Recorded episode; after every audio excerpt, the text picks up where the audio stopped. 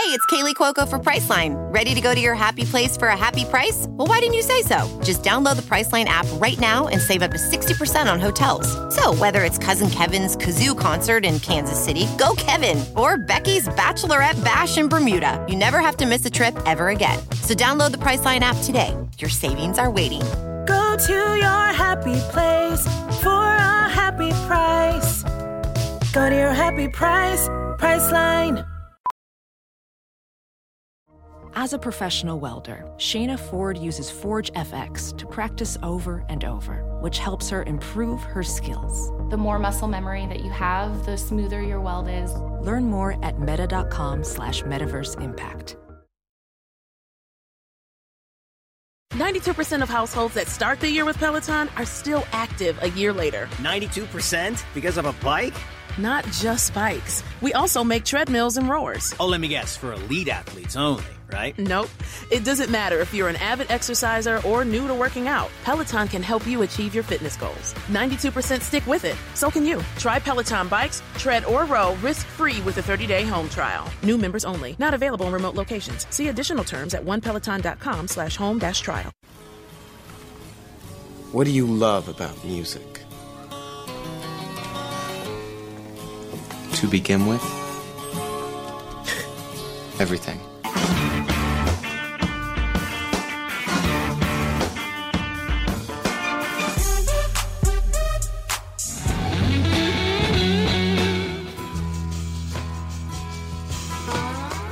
Putting on a great show is the most important thing you can do. One great rock show can change the world. Welcome to Sound Opinions from Chicago Public Radio and American Public Media. I'm Jim DeRogatis, the pop music critic at the Chicago Sun-Times. And I'm Greg Kot. I write about rock and roll for the Chicago Tribune. Today, in the world's only rock and roll talk show, Jim and I dive into the theatrical world of progressive rock. We talk to author Charles Snider about one of rock's most obsessed over genres. Plus, we'll review the latest from alt rock veterans, Weezer. You're listening to Sound Opinions, and now it's time to welcome our newest affiliate. Yes, Mr. Kot, whenever a new station adds us from uh, somewhere across this fine country, it is exciting for us to pay homage by playing some great music from that place. And we are really stoked to now be on on KXT in North Texas, 91.7 FM in Dallas, this wonderful new music station being started by public radio down there. We, we love Texas. You know, we get to go every year for South by Southwest, but we love Texas music. I think that's our biggest attraction. And Dallas, you know, I mean, geez, everybody from Leadbelly to Tripping Daisy and the polyphonic Spree crew to St. Vincent, who was a guest on Sound Opinions earlier this year. Wonderful guest. We want to play something, though, that really sums up the spirit of Dallas, and we both instantly said, Erykah Badu born in South Dallas, still giving back to that community with her beautiful Love Incorporated nonprofit development, aka Blind, and uh, one of the most important voices in R&B in the last two decades. Just a, wonderful spirit and a great musician. So here, in honor of KXT, taking a chance on Sound Opinions, is uh, Erykah Badu with On and On.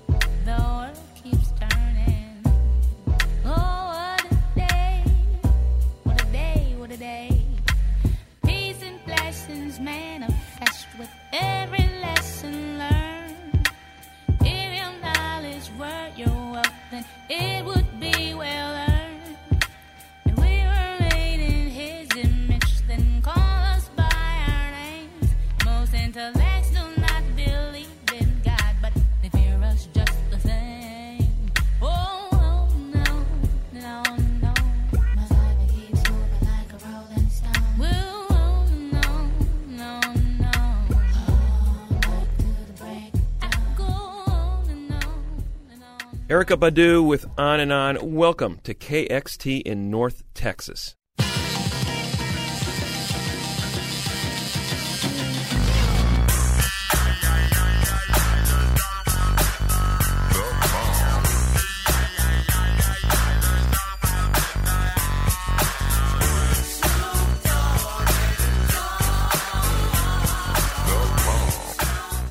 Who am I? What's my name? Who else but Snoop Dogg, Jim? You knew that song. That was Absolutely. a classic song from about 20 years ago, produced by Dr. Dre, and he is the subject of our first news story. Beats by Dr. Dre headphones are going to be a featured item in a new section of Best Buy stores across the country. Get this, I mean, Best Buy is shrinking its uh, compact disc section. Every time you walk in there, it seems uh, there are fewer CDs available. But they are opening new sections in their stores devoted to DJ and dance music culture. They're going to sell consumers audio, music, entertainment, and technology products related to DJ culture. Dr. Dre is going to be at the forefront with his headphones there. He's also going to be making some appearances at Best Buy stores along with will.i.am and Lady Gaga. A, a burgeoning area of the music industry, the, the turntables as an instrument replacing the guitar. We just saw the advent of the DJ Hero video game in response to uh, both Rock Band and Guitar Hero video games. You know, you, you know that hip hop culture has gone mainstream when Best Buy is starting to market Well, it. no, I knew when you started sporting those Dr. Dre headphones every time we recorded, along with your Sean John fashions and, and drinking that 50 cent vitamin water. Uh, but we have another story actually stemming from that same song. You know, the best part of Who Am I, What's My Name is, of course, when Snoop Dogg goes, bow, wow, wow, yippee yo, yippee yay, right? well, there has just been a lawsuit against the Chicago group Public Announcement by George Clinton's publishing company. Clinton, of course, wrote Atomic Dog. He was one of three writers on that song from Whence Comes Bow Wow Wow Yippee Yo Yippee Yay. He's on top of being sampled. You know, Parliament Funkadelic is one of the most sampled acts in history in the hip hop world, and George tries to get his piece, as he Mhm. should, of every song that uses his stuff. Apparently, Public Announcement didn't clear their interpolation of Bow Wow Wow Yippee Yo Yippee Yay, and now they've been successfully sued by Clinton's publishers for $89,000 in damages. There are a lot of these lawsuits. We, we can't even begin to cover all of them. The thing that jumped out at me about this one is that, quote, it confirms, according to the attorneys, that even the use of the word dog, if used in an unusual way, can be an original part of a composition and protected under copyright law. Oh, my God. So listen, dog, you better watch your step there, or you're going to be running afoul of copyright.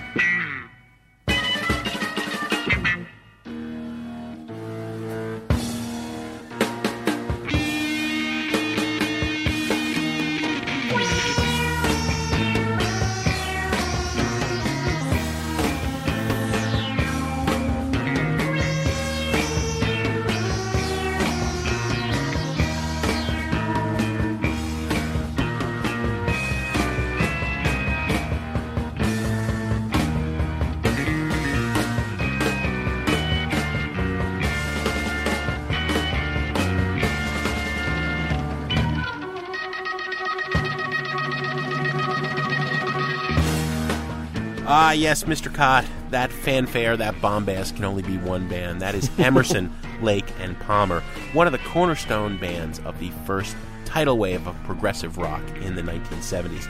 That's from their uh, Pictures at an Exhibition album, where these three British rock virtuosos are covering Mussorgsky. it's classical music. It aspires to be capital A art, but it's even better because it's rock and roll. we, we chuckle sometimes, and you, you know you can hear me chuckling as you're saying that. You have to laugh at ELP. There's got to be a tongue-in-cheek element to it. You know, progressive rock has a reputation among certain elements of the rock school as cheesy music. It's it's pretentious. It's made by a bunch of uh, virtuosos who only care about how many notes they can fit into a few bars. At the same time, it keeps coming up over and over again on Sound Opinions.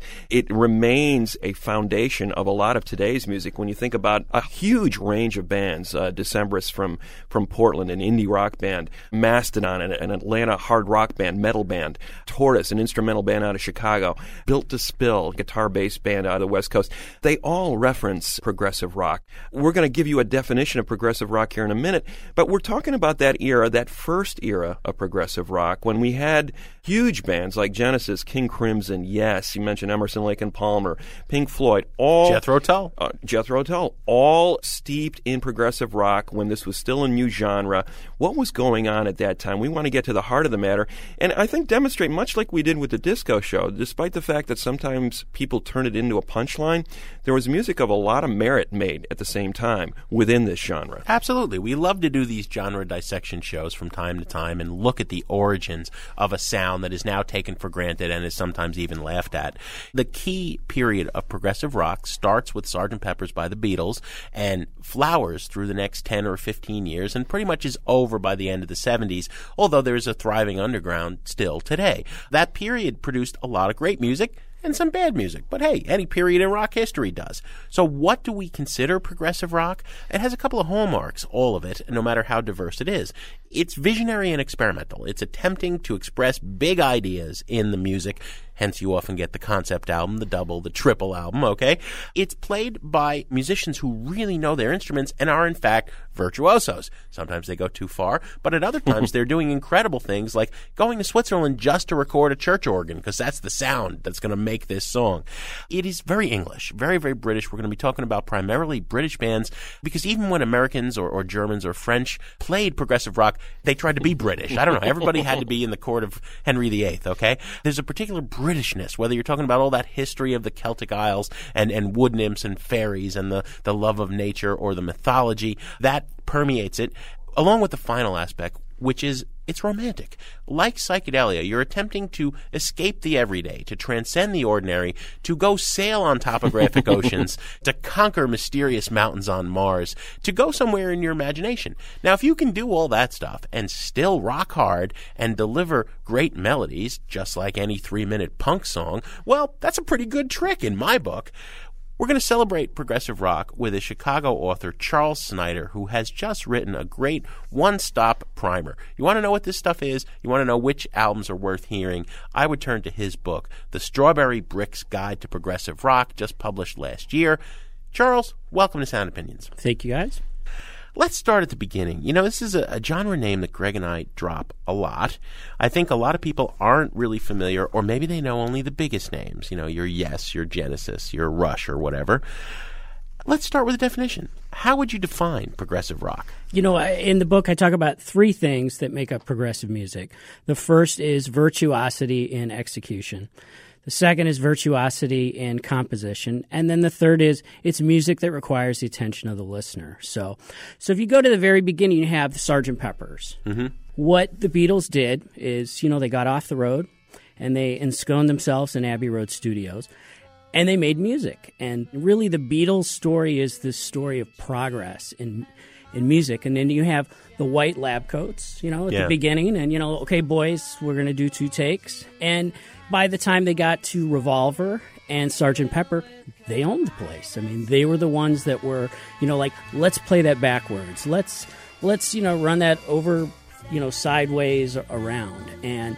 You know, really, with Sergeant Pepper's, it was it was a monumental album. I mean, it's you had this piece of art that really there wasn't a lot like that. Now that was the springboard for literally all the progressive bands. They said, "I want to make that album."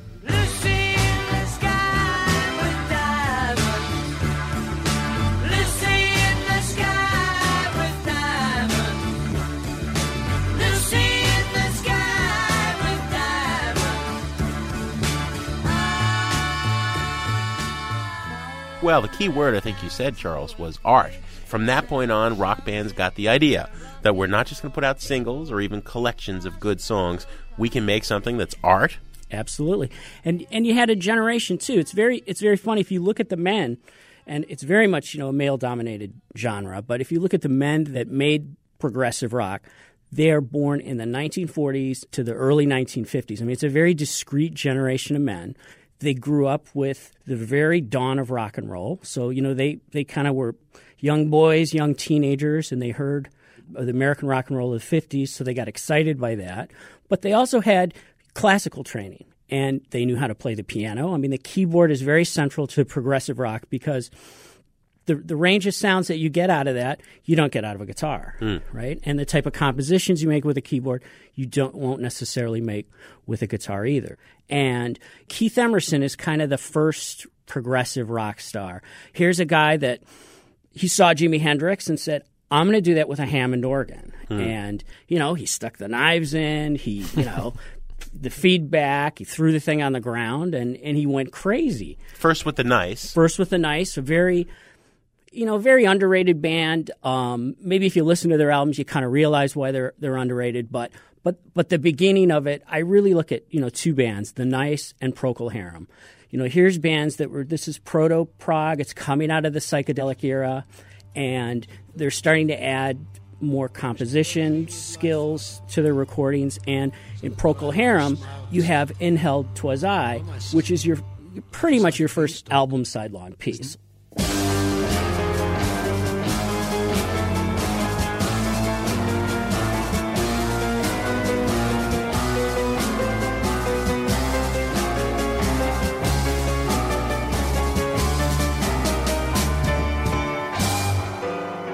Know, the Moody Blues were also of that era. Um, that album, it's a pretty pretentious album, Days of Future Past, but you know, they were striving for art. I mean, if you look at the record itself, because, you know, the record is also important. I mean, going back to Sgt. Pepper is that they wanted to create, you know, from the album sleeve to the, to the music on the Mhm. album, they wanted to create something that was grand. And I think that's a really kind of a good word for that early stage of progressive rock is that it wasn't a three minute pop song. It, Yeah. it was something that progressed from that. And it took all their influences and all their talents and they made big pieces of music. I think that the sort of the willingness to be pompous and ridiculous uh, that attitude seemed to be much more prevalent in those UK bands and European bands in general as opposed to the American bands who were kind of scoffing at the idea that rock and roll could be anything more than you know the three minute single. I mean, ELP to me is a band that you know they they have some great records, but you know they're kind of a lot of what was wrong with that genre is that you know they.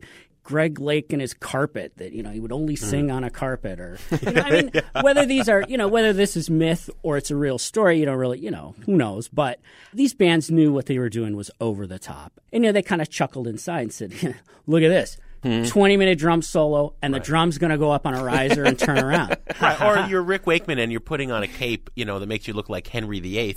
You you are aware that that's a rather silly thing to do. Absolutely. Now, why did you hone in on 67 to 79 as the particular heyday? when you left the psychedelia of, of 1967 that here's where the music industry is changing a lot and you know you have people that actually were investing into bands i mean the genesis story is is very much the old school tie they get to record a their their first album from genesis to revelation not a really interesting album, but I think they were teenagers when they made it. Yeah.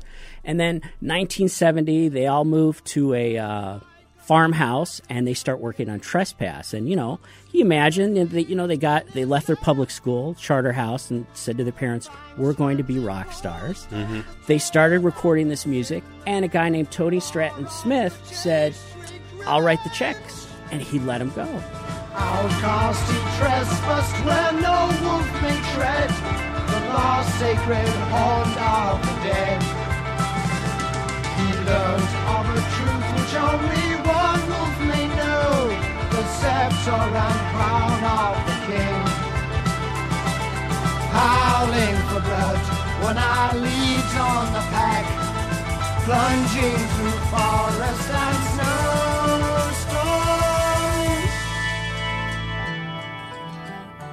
what's actually kind of interesting about as you get to 1970 is these bands were they were making their own music and and when you look at you know a band like genesis or king crimson or yes this is really original music this isn't it doesn't necessarily sound like anything else it sounds like their own music And in the old school European tradition of kings and castles and such, it has patrons paying for them to live for six months in a cottage and make something freaky and weird. Yeah, absolutely. I think you know, yes, Yes's story is signed by Atlantic Records, um, supposed to be the next Led Zeppelin. Didn't really turn out for the first couple albums, but they kept on writing the checks, and all of a sudden they came up with the Yes album.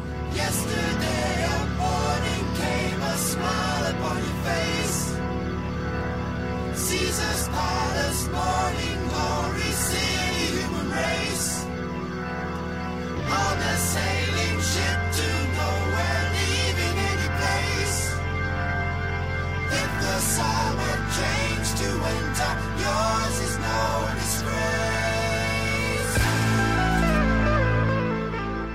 The next album was Fragile, and Close to the Edge. I mean, it, you know, their their career kind of skyrocketed.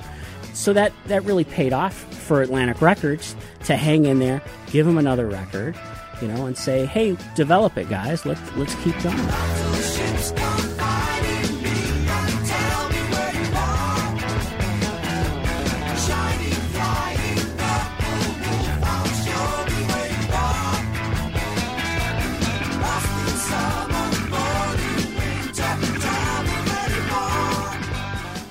Going to continue our progressive rock conversation with Charles Snider after a short break on Sound Opinions from Chicago Public Radio and American Public Media.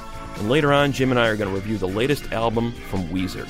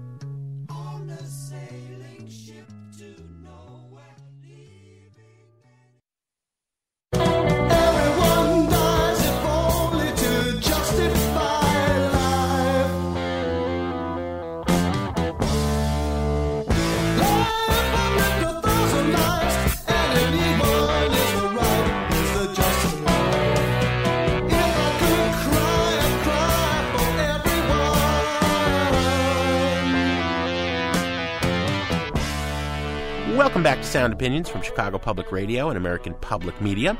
We are discussing the larger than life world of progressive rock with Charles Snider, author of the Strawberry Bricks Guide to Progressive Rock. Charles, you have the high point of the genre coming in the mid 70s.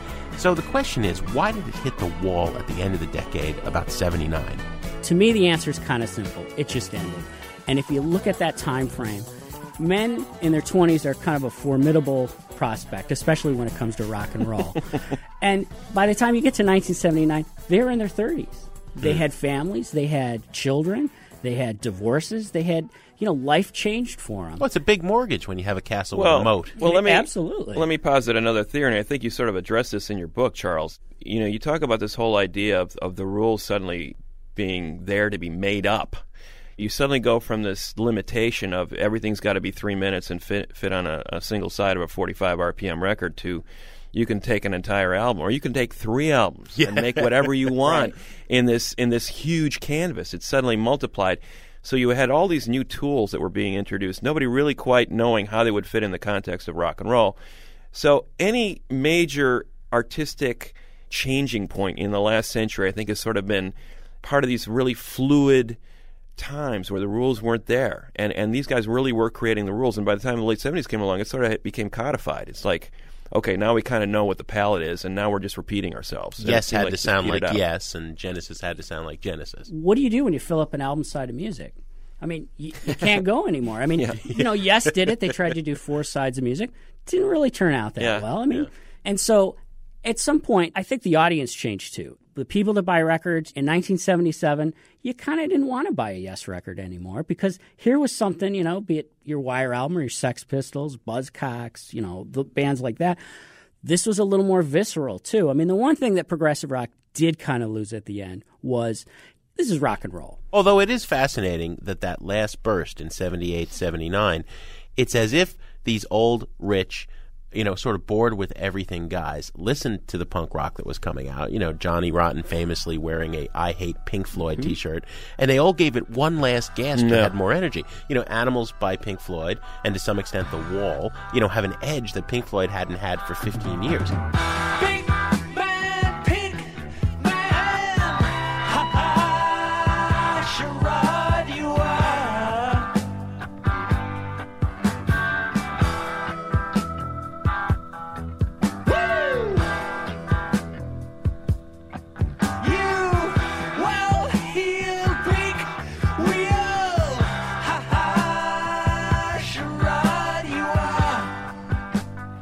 And then, then they were all done.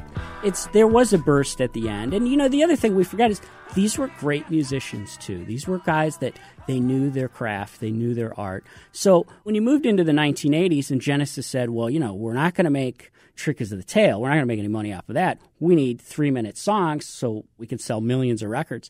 They did it. And the funny thing is, of the major bands that you know went through the 70s, they all sold more records in the 80s. Did America ever catch up with Europe when know- it came to this kind of music? Probably not. You know, there there are Kansas fans. Um, Styx. I always thought Styx was a little more kind of Broadway music. Yeah, than I, really I- was I rock chose and roll, to never but- think about Styx, and I'd like to continue that. but Kansas made one great album, uh, or Leftoverture, you know, with Yeah. the big hit, Carry On My Wayward Song. But when you look at America, there's not much of this music that comes from America. There was a lot of Me Too bands, but for whatever reason, it's very much a, a British thing um, at the beginning, and then the Europeans. Let's put you on the spot, Charles. Tell us uh, three of your favorites that if you had to go to the desert island, you would take. I think one of the first ones I would take was an album by the Pretty Things called SF Sorrow. Ah, yeah. recorded at the same time that Pink Floyd and the Beatles were, were creating their masterworks of 1967. Empty. Nobody thought there would be family laughter behind the windows or a Christmas tree. Then a couple from up north, Sorrow and his wife arrived before the sun had left the streets. They were living inside. Amazing sounds created in Abbey Road, and it was also one of the first rock operas. Pete Townshend quotes this album, Yeah. you know, why he made Tommy. You have, you know, like Kraftwerk Autobahn is, is probably another one of my favorite records of all time. And you'd consider that progressive rock. It's not necessarily prog rock like Emerson, Lake and Palmer is, but it's progressive in that here you had this, these men of this generation that were saying, "Look, let's make rock music, but let's make it our own. You know, let's let's extend everything." Fahren, fahren, fahren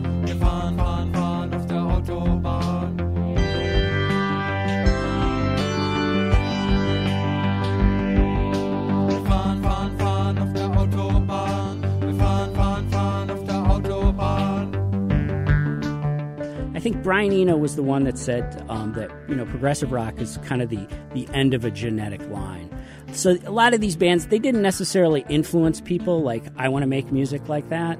A lot of it was the reverse, like I don't want to make music of Yeah. that. But Kraftwerk, I think, is one band that one of the more influential bands of of the '70s. And you know, one of my, my third you know record I pick is probably "Close to the Edge" by Yes. You know, Mm. their their their masterwork. And you know, you listen to the the tones on those records from a, a Mellotron or a Hammond organ or a Rickenbacker bass, and they're sublime. I mean, they're really kind of amazing sounds, and you can kind of see why now somebody says, "Hey, you know that growl of, of the Hammond running through a, a Leslie speaker? That sounds cool. There's something visceral about that."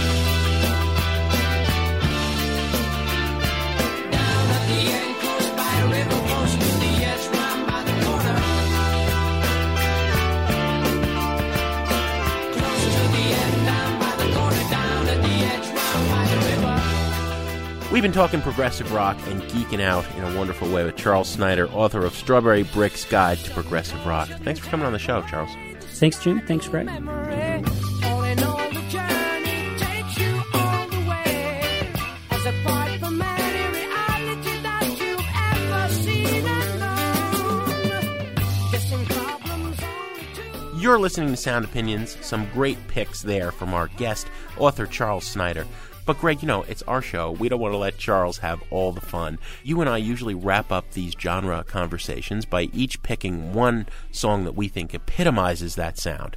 Why don't you go first? What do you got for us in the terms of great prog rock? Well, Jim, I think I'm going to start with uh, ground zero for me in a lot of ways. Where does progressive rock begin? Uh, even though there were elements of it, as we talked about with Charles, uh, throughout the latter part of the rock era in the 60s, I think a lot of people point to King Crimson's 1969 debut album, In the Court of the Crimson King, as sort of the beginning of the movement, the official beginning of the movement. Yeah. For one thing, this band readily embraced that term, progressive rock. This, Mhm. this is who we are, this is what we do, and they've never shied away from it over the years. The one core element in King Crimson throughout its long, fractured history has been the guitar player Robert Fripp, an incredibly intimidating individual if you've ever met him personally, and at the same time, one of the great guitar players of his time. I think he belongs right up there in the pantheon with anybody you can name in the British rock movement from that era. You know, whether it's Peter Green or Eric Clapton or Jeff Beck, Fripp belongs in that conversation, and his guitar was at the core of that sound. The band in its original lineup included Greg Lake, who later went on to Emerson, Lake, and Palmer, and and Fripp recruited him. He said, "We need this guy in the band. He's a great bass player, great singer. He's going to help me flesh out some ideas here." Ian McDonald was also a key to the band. Uh, Charles talked about the importance of the keyboards in progressive rock, and in King Crimson, they were a defining element in the sound. McDonald was playing, in addition to uh, flute, clarinet, saxophone, he was playing that mellotron, which was a very big part of their sound, cueing up those orchestral sounds as samples on this keyboard. A mellotron's an extraordinary instrument. We should explain. Yes. you know, it looks like an old upright piano, but inside are every key triggers a different length of tape, Mhm. reel to reel tape, and you have violins or horns recorded on that tape. It's the most primitive, futuristic instrument you'd ever think of. Yeah, it's like having a hundred piece orchestra on the cheap in the studio with you. you know, On little tapes. Yes, exactly. And and Michael Giles on drums. What I loved about this band, I think it blows up a lot of the stereotypes about what people think progressive rock is. For one thing, the the level of aggression in this band, even at the time it came out in '69, blew people away. Pete Townshend of the Who, who was in a pretty aggressive rock band himself, mm-hmm. absolutely loved this debut record, and it went on to have an incredible amount of influence. It, it went gold in the United States. It went to number three on the British charts. So, despite the fact that it only had about five songs on it, each of considerable length, it was a commercial success as well as a critical and uh, influential type of record. The track I'm going to play opens up the album. It is the opening burst of the progressive rock era, 21st century schizoid man. And you know, you mentioned that some of this music was was sort of fantastical and and talking about other worlds. This song was very specific in in targeting a certain politician, Yeah. who happened to be Spiro Agnew, the vice president of the United States at that time. The lyrics by Pete Sinfield. He was the uh, the fifth member of the band at the time, and Yeah, the he- mysterious writer outside the group. credited not only with lyrics, Jim, but illumination on this record.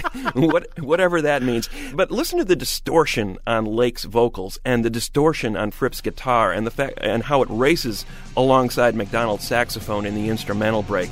I think you're going to hear something that uh, kind of explodes a lot of those stereotypes about exactly what progressive rock was. 21st Century Schizoid Man from King Crimson's 1969 debut album on Sound Opinions.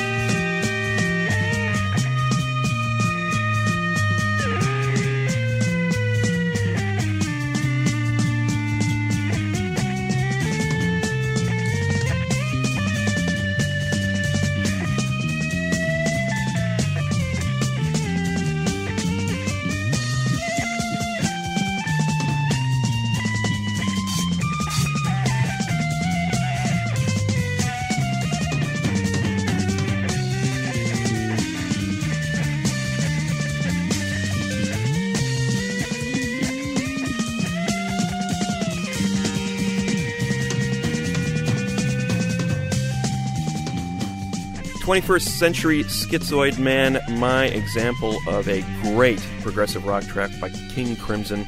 Uh, Jim, what do you got for us? Well, Greg, I'm going to play something from the other end. Uh, 21st Century Schizoid Man obviously is, is a good choice for pretty much ground zero, day one of progressive rock.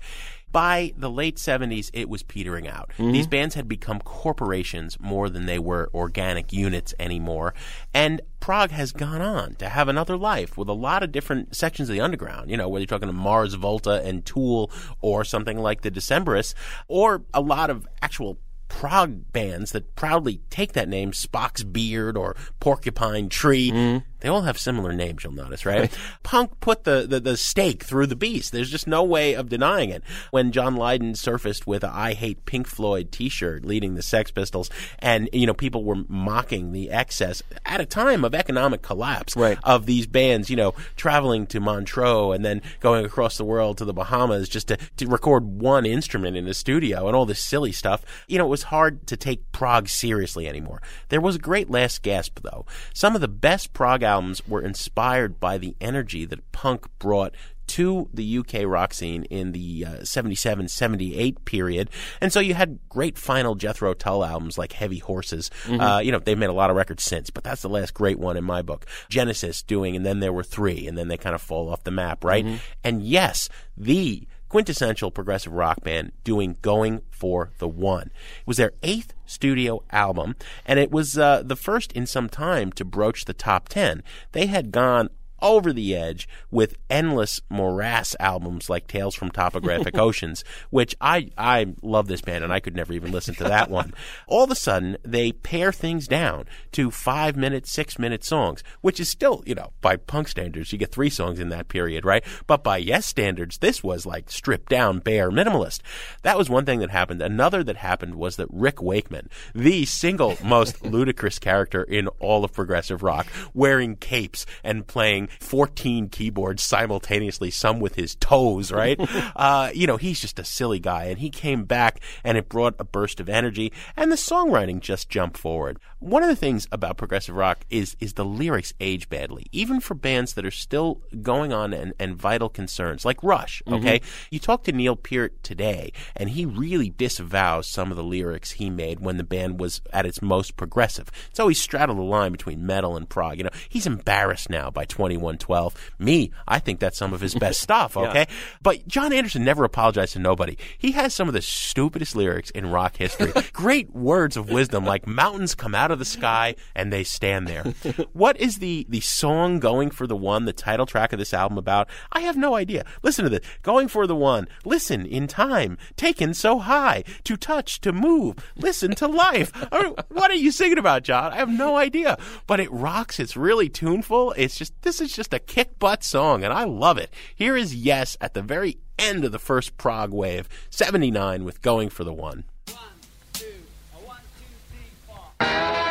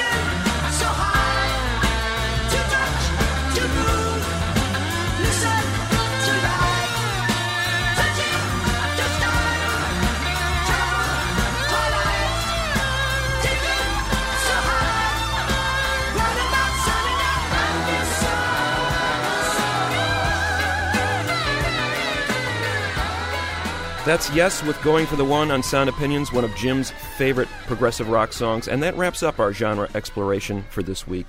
If you've got a comment on what we just talked about in regards to progressive rock or anything else in the rock world, call our hotline 888 859 1800.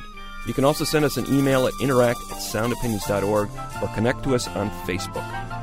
We're going to be back in a minute on Sound Opinions from Chicago Public Radio and American Public Media with a review of the new Weezer album, as well as Jim's Desert Island Jukebox pick.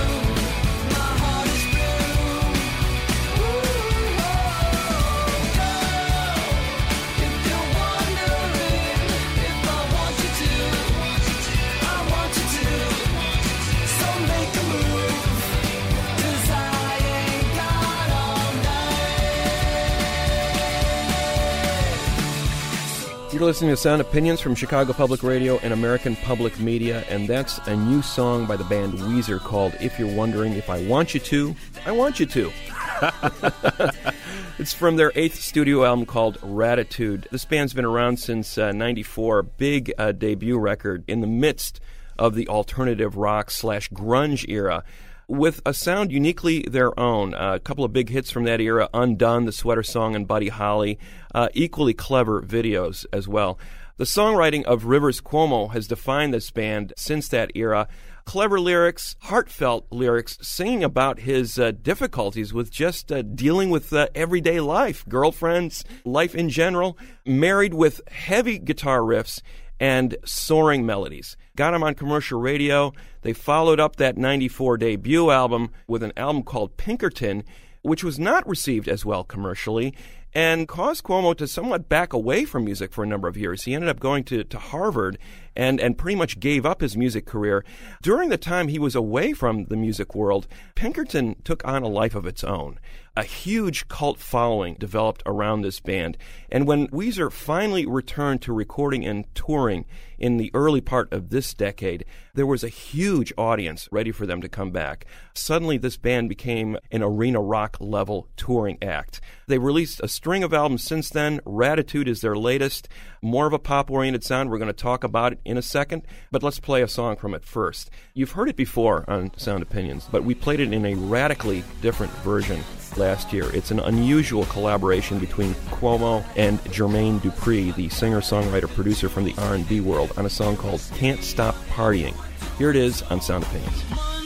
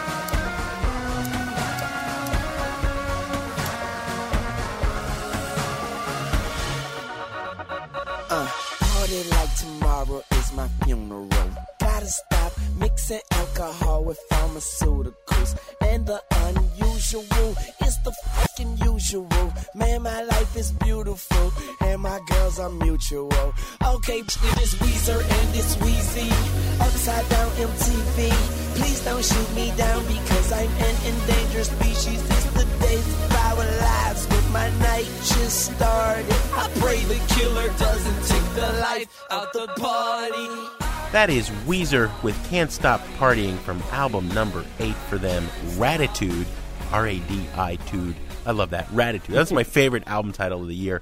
And uh, Mr. Kot, as you said, we had played that when we reviewed the uh, Cuomo uh, solo album collection of demos. Radically different, quiet acoustic version. Now it's been pumped up. It's got more of a dance beat. It's got a cameo by Mm. Lil Wayne that exists for the whole reason Yeah. of him saying Weezy and Weezer together. you know, I just love it. Rivers Cuomo is one of the smartest people in rock and roll today, and not only because he has gone to Harvard not once but twice. He loves popular music. You and I fought. One of the fiercest battles we've had in recent years is over the merits of Weezer's last album, the Red Album, so called, the third self titled album of their career. I was blown away by that song, Heart Songs, which was about falling in love with popular music, even the awful stuff. Now, I think Cuomo's been thinking for a long time about where Weezer fits in.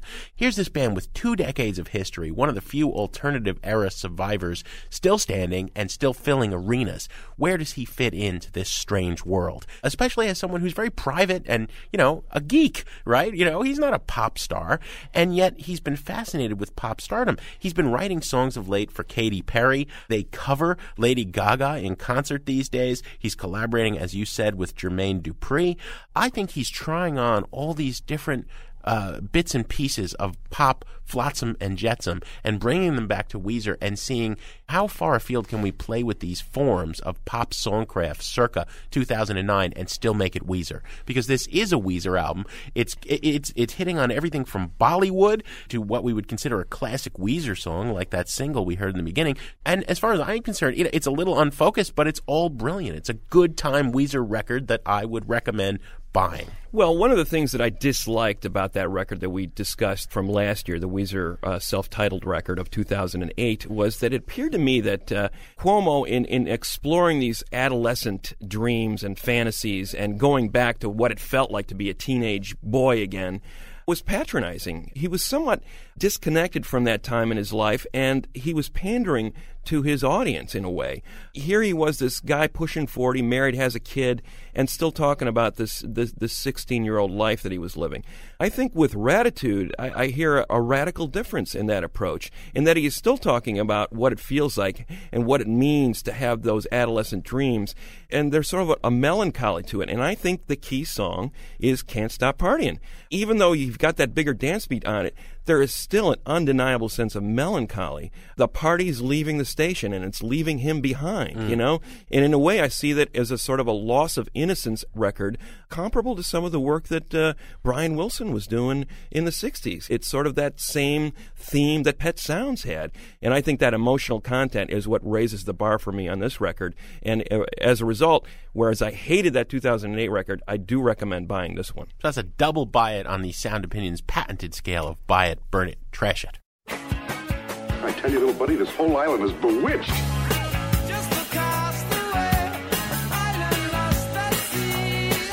I'm stranded on my own.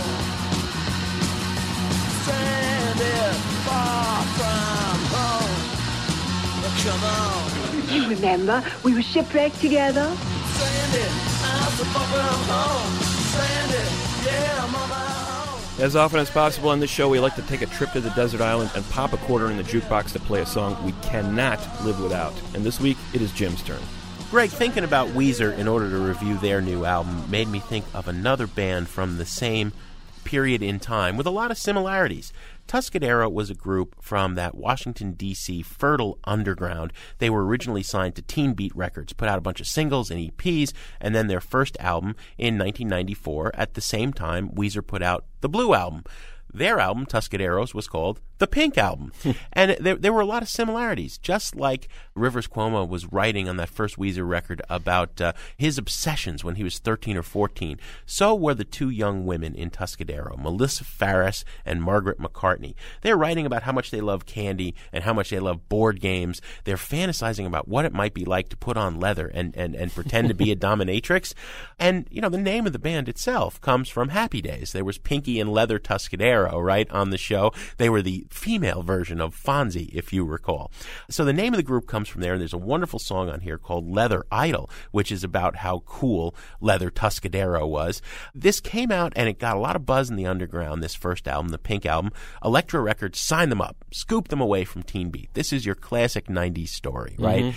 Everybody was looking for who's going to be the next Nirvana, who's going to be the next Green Day, who's going to be the next Weezer.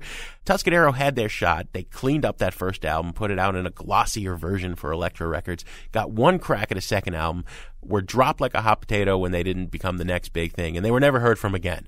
There are dozens of bands like this from the alternative explosion, and it's it's fun to crate dig today uh, to, to kind of ferret them out. I'm waiting for the great Nuggets style compilation of forgotten 90s alternative heroes high on my list would be the women in Tuscadero. I love this song. It's called Leather Idol by Tuscadero from the Pink album on Sound Opinions.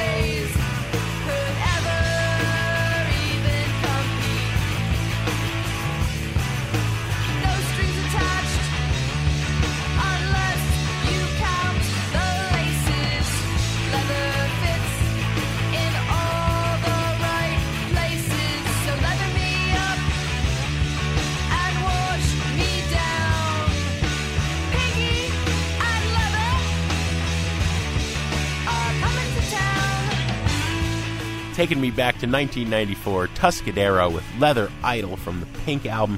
Mr. Kot, what do we have on the show next week? Next week, Jim, we have a fine band out of San Francisco blending Western pop and African drumming, the Dodos, in the studio for an interview and a live performance. As always, Greg, we have some thank yous to say on the way out. Sound Opinions was produced by our perfectly progressive team of Jason Saldanha and Robin Linn. And our fearless leader, our executive producer, is Torey Southside Malatia, a man who knows a thing or two about surfing topographic oceans.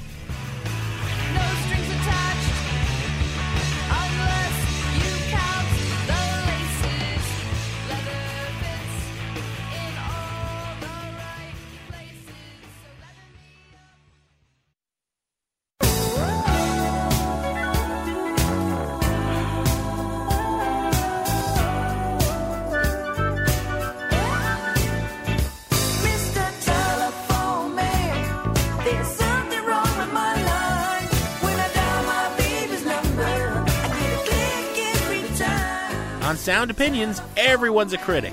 Now it's time to hear what you have to say. When I dial my baby's number, I get a click every time. New messages. Hi, this is Jeffrey from Atlanta, and I just got done listening to your podcast on scary songs, and I thought you left out one that was pretty good. It's from Big Black's first album, Atomizer, it's the lead-off track called Jordan, Minnesota, and it's about a true story of a child sex abuse ring that was rampant in the tiny little town of Jordan, Minnesota. And it had a, it's told from the per- perspective of the actual abusers. Um, it had a terrifying chorus that said, This will stay with you until you die. This is Jordan. We do what we like.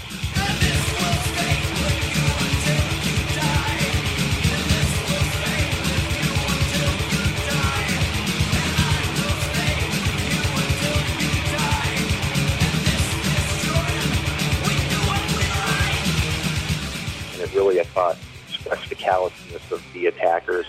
Thanks, bye.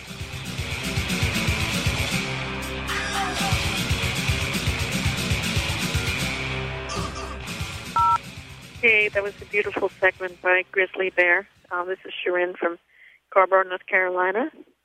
It seems to me, though, that um, if the lead singer is in the le- next last piece is not strongly influenced by the late great Tim Buckley, then he's surely channeling him, which is a good thing. I think that at any given time, it's good to have someone on earth with a voice as beautiful as that. Thanks. Bye bye. So I'll ask you kindly to make your way. And what was left? A perfect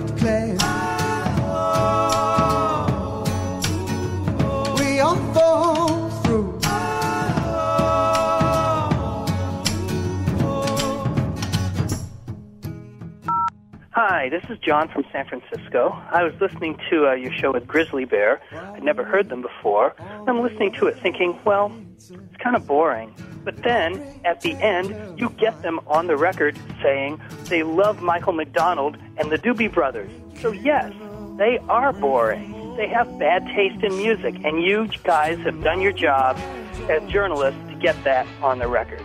Thanks for doing your job. Love the show. You could some substance as long as you like. I'll just wait out the evening and always ask me why. Yes, you'll only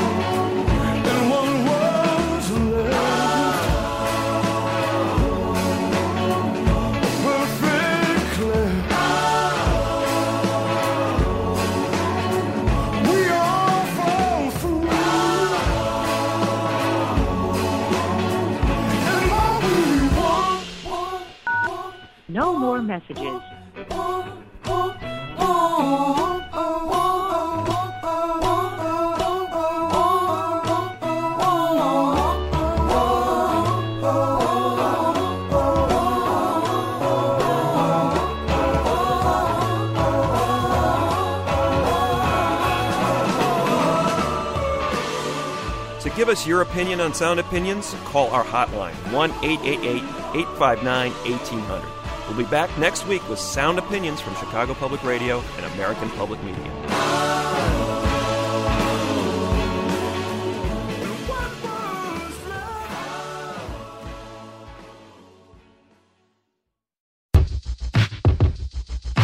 The Venture X card from Capital One gives you premium travel benefits, perfect for seeing Taylor Swift the Eras Tour.